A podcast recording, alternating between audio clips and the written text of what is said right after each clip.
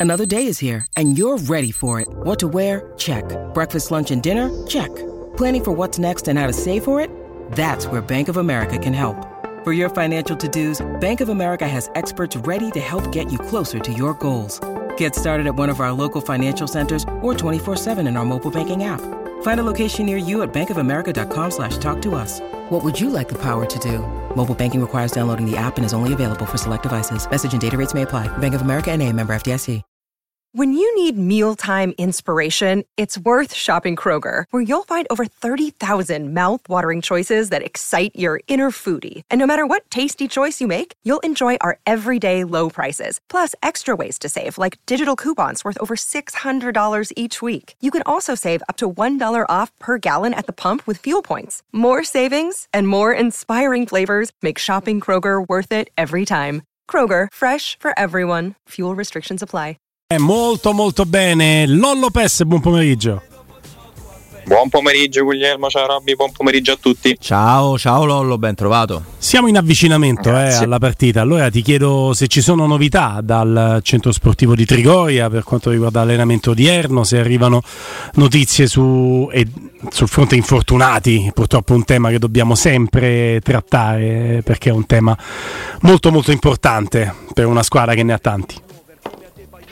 Uh, novità no, la squadra si allena tra mezz'ora, oggi alle 15.30, quindi insomma magari qualche informazione in più potrà arrivare in serata, insomma, ma nell'aria non, non, si respirano novità ecco, rispetto a quello che abbiamo visto negli scorsi giorni, cioè, ovviamente l'attenzione è tutta su, su Sanchez che però insomma, dovremmo aspettare tra domani e sabato per capire se potrà rientrare in gruppo. A quel punto ecco non più di una convocazione secondo me poi per, per domenica. Quindi comunque lo darei, lo darei out per l'Udinese, nel senso che rispetto alle ultime gare dove comunque era a disposizione poteva anche dare una mano volendo a partita in corso, stavolta credo che al massimo potrà sedersi in panchina, ma non, non essere decisivo. Ecco. Su, sul resto, ovviamente, resta fuori Smalling e c'è invece, come diciamo anche nei giorni scorsi, il rientro insomma, pieno regime di, di Pellegrini che a maggior ragione con Sanchez fuori a questo punto si candida ovviamente per una maglia da, da titolare insomma non penso ci siano grossi dubbi su, su, questo poi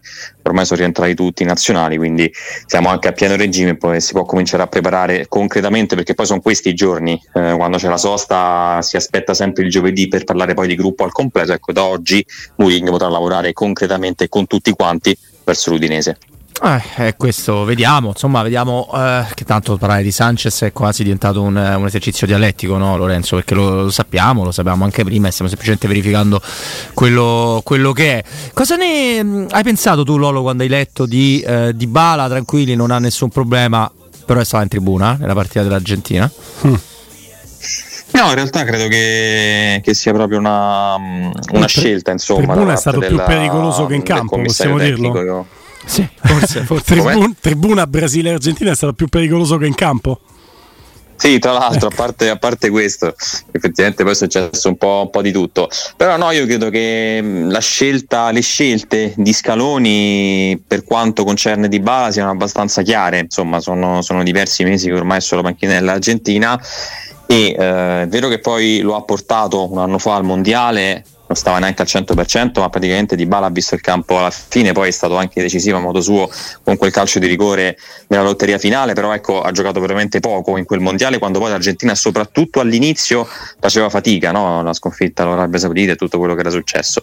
Però mi sembra di capire che anche per una concorrenza comunque che c'è lì davanti non, non sia una primissima scelta, quindi magari anche per una gara così importante come quella col Brasile si fanno delle scelte e stava, stava in tribuna però ecco, non ce lo arrivano sempre rassicurazioni in realtà su Dybala e questo è un po' il dubbio forse che possiamo farci venire nel senso che anche quando sta qui a Trigoria molto spesso soprattutto fronte calciatore insomma fanno sempre sapere che sta bene sta bene sta bene. Effettivamente questo è un tema che abbiamo già sollevato.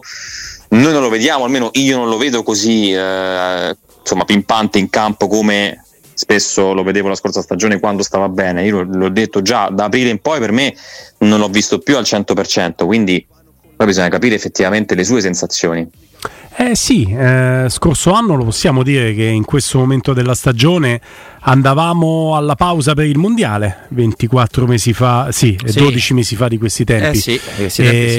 e quindi aveva già inciso tantissimo lui quando c'era stato ed aveva già passato un buon mese prima del mondiale di inattività, eppure quello che ci aveva fatto vedere tra agosto e ottobre era già più di quello che ci ha fatto vedere quest'anno. Eh, quest'anno abbiamo visto qualche giocata parziale, qualche atto di luce, una buonissima partita, però insomma, in quella che la Roma ha vinto, ha vinto 7 a 0. Eh, io faccio fatica a dirti il perché, credo che semplicemente la gestione quasi compulsiva di se stesso e dei suoi infortuni, non so Lorenzo che ne pensa, eh, fa sì che ancora lui non abbia davvero mh, mm, scalato la marcia, non, è, non, è, non, si è ancora mai sentito particolarmente sicuro e secondo me non è stato neanche aiutato dal tipo di partite che ha affrontato la Roma per tanti motivi. Cioè, piace dire che la Roma con Lecce ha fatto vomitare ha vinto per caso negli ultimi 5 minuti. Non è così. Che la Roma con Lecce doveva, no. doveva vincerla molto prima. Col Monza se mai ha giocato male. Però ecco, non, è, non c'è stata un'altra Roma-Empoli se vogliamo. Non ha avuto grandissime occasioni, no, Lollo?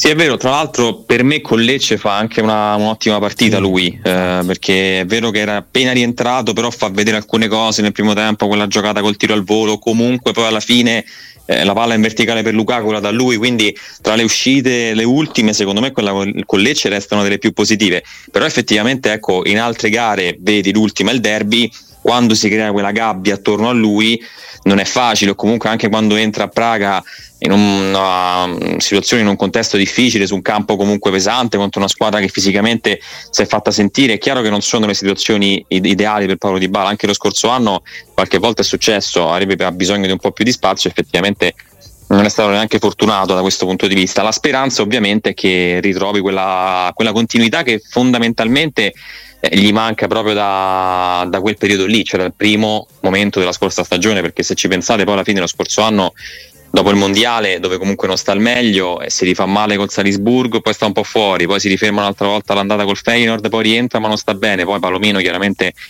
gli dà quel colpo di grazia lì e di fatto la sua stagione finisce più o meno in realtà perché poi quando entra fa il gol anche a Budapest e ti manda anche in Europa League con lo Spezia quindi alla fine poi è sempre decisiva a modo suo però effettivamente riuscirlo a vedere impiegato con continuità e con rendimento alto ci manca da un po' di tempo e questo chiaramente è solamente un valore aggiunto perché la Roma fortunatamente quest'anno dal reparto offensivo sta prendendo molto di più e mi verrebbe a dire ci mancherebbe altro con Lukaku davanti però con un Dybala che sta bene in più e allora sì puoi fare anche un altro tipo di, di valutazione e soprattutto un Dybala che sta bene significa anche che quel lavoro di andarsi a prendere un pochino di più il pallone lo può fare senza staccarsi troppo e quindi aiuta anche il centrocampo è un po' tutta una, una catena di, di elementi positivi che ti può portare anche a giocare meglio. Non c'è dubbio. Vogliamo ipotizzare la, la formazione, l'11 titolare contro l'Udinese? Rui Patricio in porta, come, come sempre in campionato, solito terzetto difensivo con, uh, con Mancini, Llorente e Indicari. Ricordiamo che poi Mancini è entrato anche in diffida dopo, dopo il derby. Karsdorp a destra con Spinazzola a sinistra, Cristante, Paredes e Pellegrini in mezzo e davanti la coppia di Bala Lukaku. Mi sembra che insomma ci siano pochi dubbi. Non so voi come la vedete. Pellegrini lo metti sicuramente negli 11. Sì, Mm, mm. Mm, beh, questo è interessante. Sì, eh? anche a me interessa. Dire una cosa molto interessante. È anche una buona notizia perché, a, con buona pace dei detrattori di Pellegrini, è un giocatore importantissimo nel gioco della Roma. È il collante che serve al gioco della Roma per fare in modo che arrivino quanti più palloni giocabili davanti, che poi possono essere trasformati in oro dai Dybala e Lukaku. Lui quel giocatore che ti mette Anche in condizione di avere quei palloni lì. Perché è chiaro che estremizzare il discorso delle palle inattive soltanto al fatto che non c'era Pellegrini a, batter, a batterle può essere un errore perché non ci sono, non ci sono nemmeno Smalling e i Bagnets che erano i più bravi esatto. a saltare. Però è vero che pure quella carta lì un pochino è mancata alla, alla Roma. Eh, trovo curioso che Lollo non abbia inserito a War nella formazione titolare. Strano, vero? Eppure si è rinfrancato in nazionale, no Lore? Incredibile. Beh, sì, insomma, diciamo che, che non sta proprio vivendo una, un momento così, così, positivo, ma io poi mi rifaccio anche un po' a quelle che sono state le, le scelte di Murigno. Eh, secondo me, poi Robby ha ragione perché noi forse a volte ci dimentichiamo che le scelte vengono fatte anche in base alle partite e soprattutto è che è una fortuna anche poterle fare, cioè nel senso che spesso poi l'11 giustamente viene scelto anche per le caratteristiche degli avversari. Pensare soltanto a se stessi e a quello che può fare la propria squadra, per me resta un concetto sbagliato, cioè spesso è utile costruirti anche tu rispetto all'avversario, quindi Bove nell'ultimo periodo l'ha spuntata molto di più rispetto, rispetto ad Awar e mi immagino appunto, visto che Pellegrini possa rientrare, Awar ancora può, può sedersi in panchina, insomma, però ecco, come dicevamo anche qualche settimana fa, non diamolo per, per dimenticato, per ultimo della lista, perché, perché, resta un calciatore di ottima qualità e che Mourinho, insomma, eh, anche perché sa che gli conviene, non, non può permettersi di perdere, quindi magari verrà coinvolto anche perché no, come carta per, uh, per, dare il cambio a Pellegrini che magari 90 minuti non ce l'ha, ecco l'ultima mezz'ora, una Wari in più in campo può farti comodo soprattutto se stai in vantaggio. In quella dimensione può rinfrancarsi anche lui, chiaramente ha trovato difficoltà nell'essere un titolare inamovibile di questa Roma, non lo è mai diventato proprio per le difficoltà di cui sopra, parliamo di Aguar ovviamente. Su Bove diventa un giocatore per la costruzione stessa della rosa della Roma che ha delle lacune che noi evidenziamo in questa trasmissione da, da, da agosto nella costruzione della squadra le lacune a centrocampo acuite dagli infortuni in serie di eh, ormai fa più notizia quando è a disposizione di Renato Sanchez. E Bove è l'unico giocatore di interdizione che ti rimane per cui arriviamo al concetto Può una squadra con Bove titolare inamovibile puntare con tutto rispetto per Bove ai primi quattro posti Ovviamente. da favorita? Non può e attenzione perché non vale neanche il gioco di sommare le qualità individuali dei giocatori perché la Roma può anche costruire un centrocampo senza Bove ma con i giocatori che ha avuto fino ad oggi a disposizione sarebbe stato un centrocampo senza equilibrio e questo è il punto, un centrocampo senza equilibrio. Oggi con Paredes potenzialmente playmaker, Cristante te lo chiamo mezzala anche se la Roma mh, mm, gioca con 3-5-2 non con il 4-3-3 sì, però sì, te la chiamo comunque l'idea, mezzala rende l'idea, l'idea. dall'altra parte Pellegrini mezzala ti puoi permettere di mettere in panchina Bove perché hai due mezzali con caratteristiche differenti l'equilibratore ti diventa Cristante e non so neanche sicuro che lo farà Giuseppe Mourinho non sono neanche sicuro. Perché comunque gli equilibri sono importanti, ragazzi.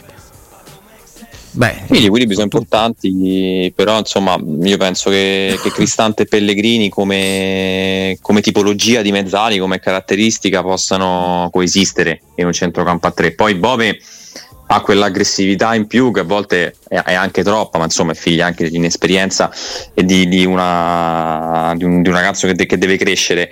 Però Cristante e Pellegrini io francamente li vedo bene anche perché poi puoi ruotare un po', nel senso che quel 3-5-2 in fase di possesso può diventarti anche 3-4-2-1 e quindi Pellegrini che si alza un po' accanto a Dybala e riproponi il modulo che ti, che ti ha guidato lo scorso anno fino alla fine. Quindi mh, mm, diciamo che la fortuna di Pellegrini, che forse mi viene da dire è stata anche un po' la sua sfortuna lo scorso anno, nel senso di fare quell'elastico lì che gli ha tolto tanto in fase di ultimo passaggio, perché noi ricordiamoci che il primo anno lui fa quel lavoro lì perché di fatto fa il trequartista sempre.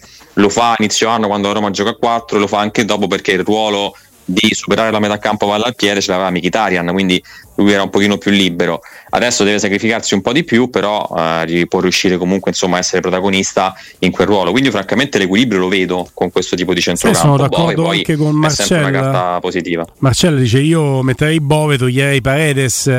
Se metti Cristante playmaker, le mezzali oggi sono Bove e Pellegrini, tu hai un equilibrio superiore che con Paredes, Cristante e Pellegrini, secondo me. Io non mi stupirei se facesse questa scelta Mourinho per un fatto di caratteristiche dei giocatori, perché tecnicamente sappiamo bene come sia più forte Paredes, rispetto, Paredes rispetto a Bove, non dobbiamo scoprirlo oggi. Bove lo sai chi mi ricorda? Giocatore e attenzione, sto facendo un grande paragone. Tecnicamente non era un fine dicitore, ma è stato determinante per anni di Roma. A me ricorda Damiano Tommasi.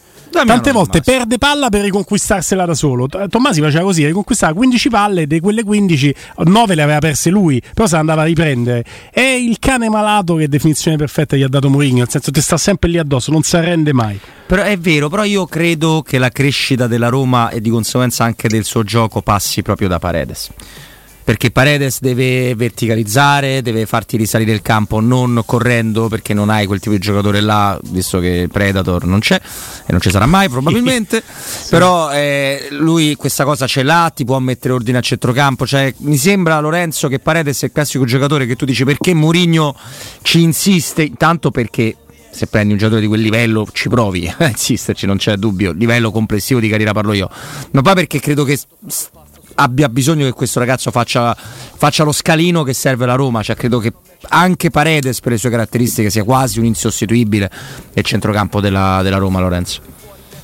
Sì, perché quel profilo che alla fine Mourinho ha sempre cercato da, da quando è arrivato a Roma.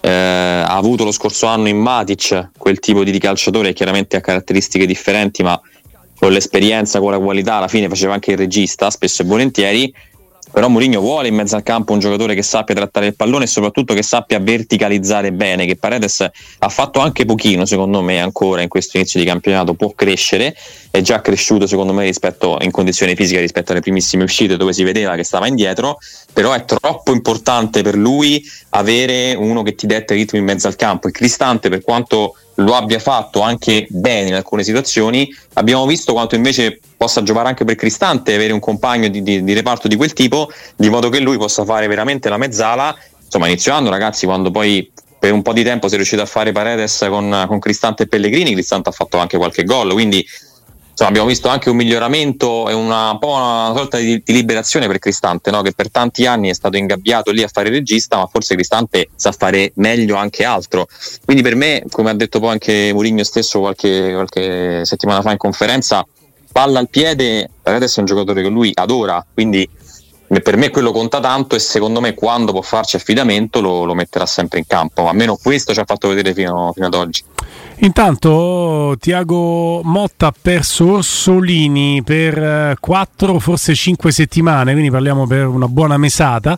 Eh, qua leggo in forte, è in forte dubbio la presenza il 17 dicembre allo stadio dall'Ara, se sono 4-5 settimane è in, eh, in, in, sicuro dubbio, non in forte dubbio, eh, non ci sarà insomma, quattro settimane ci portano a un mese, siamo recupera, al 20 dicembre. Ma poi anche se recupera per miracolo come sta?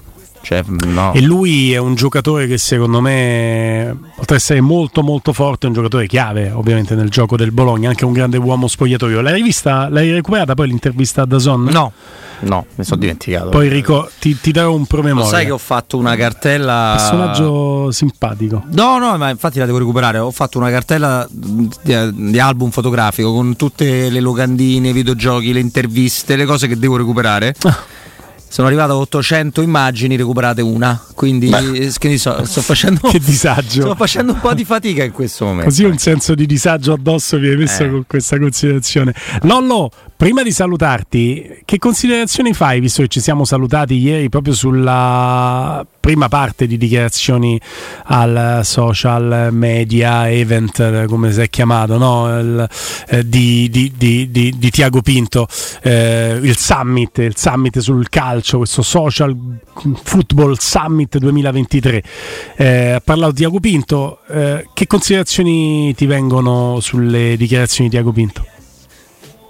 Ma intanto insomma non c'è stata nessuna notizia no? diciamo, da, dalle sue parole, ma questo è anche, anche, chiaro, non potevamo aspettarci che a domanda sul rinnovo rispondesse in maniera differente per quello che abbiamo imparato a conoscere e lui come personaggio, ma anche la proprietà a Roma è chiaramente molto attenta a tutto questo.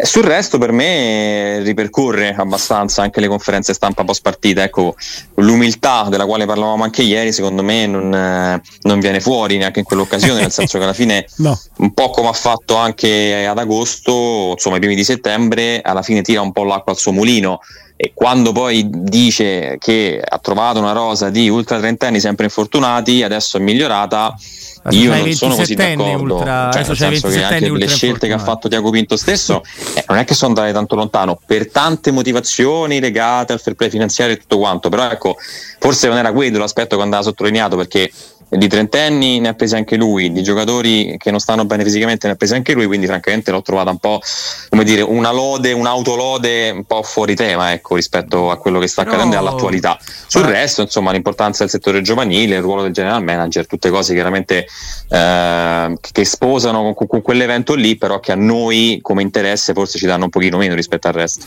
Guarda, io non sono d'accordo, tanto che lui abbia costruito una rosa più forte di tre anni fa, lo, lo pensiamo tutti quanti, anche per la situazione che aveva trovato però insomma, se già ci relazioniamo all'anno scorso, in molti ti dicono che questa rosa ha delle punte d'eccellenza migliore, ma come rosa complessivamente non lo è, quindi insomma ha fatto bene a tenersi sui tre anni, ecco, secondo me. Io però non ho condiviso, ne ho parlato solo fuori onda, credo, con Guglielmo, quindi ne parlo volentieri con te Lolo al volo, viene a salutarti, il discorso sulle squadre B. Né, il, mm. né eh, la sua idea né la motivazione. Sarò eh. breve. Perché lui dice che intanto che dovrebbero giocare in Serie B e non in Serie C e che non è, può essere una buona idea perché andresti a ingolfarla di giocatori che non vogliono andare via e che ti continuano a giocare là. Tanto penso che se lo fai in Serie B è più probabile che li scarti di andare turno giochino in B che in C e quindi già per me è un'idea sbagliata.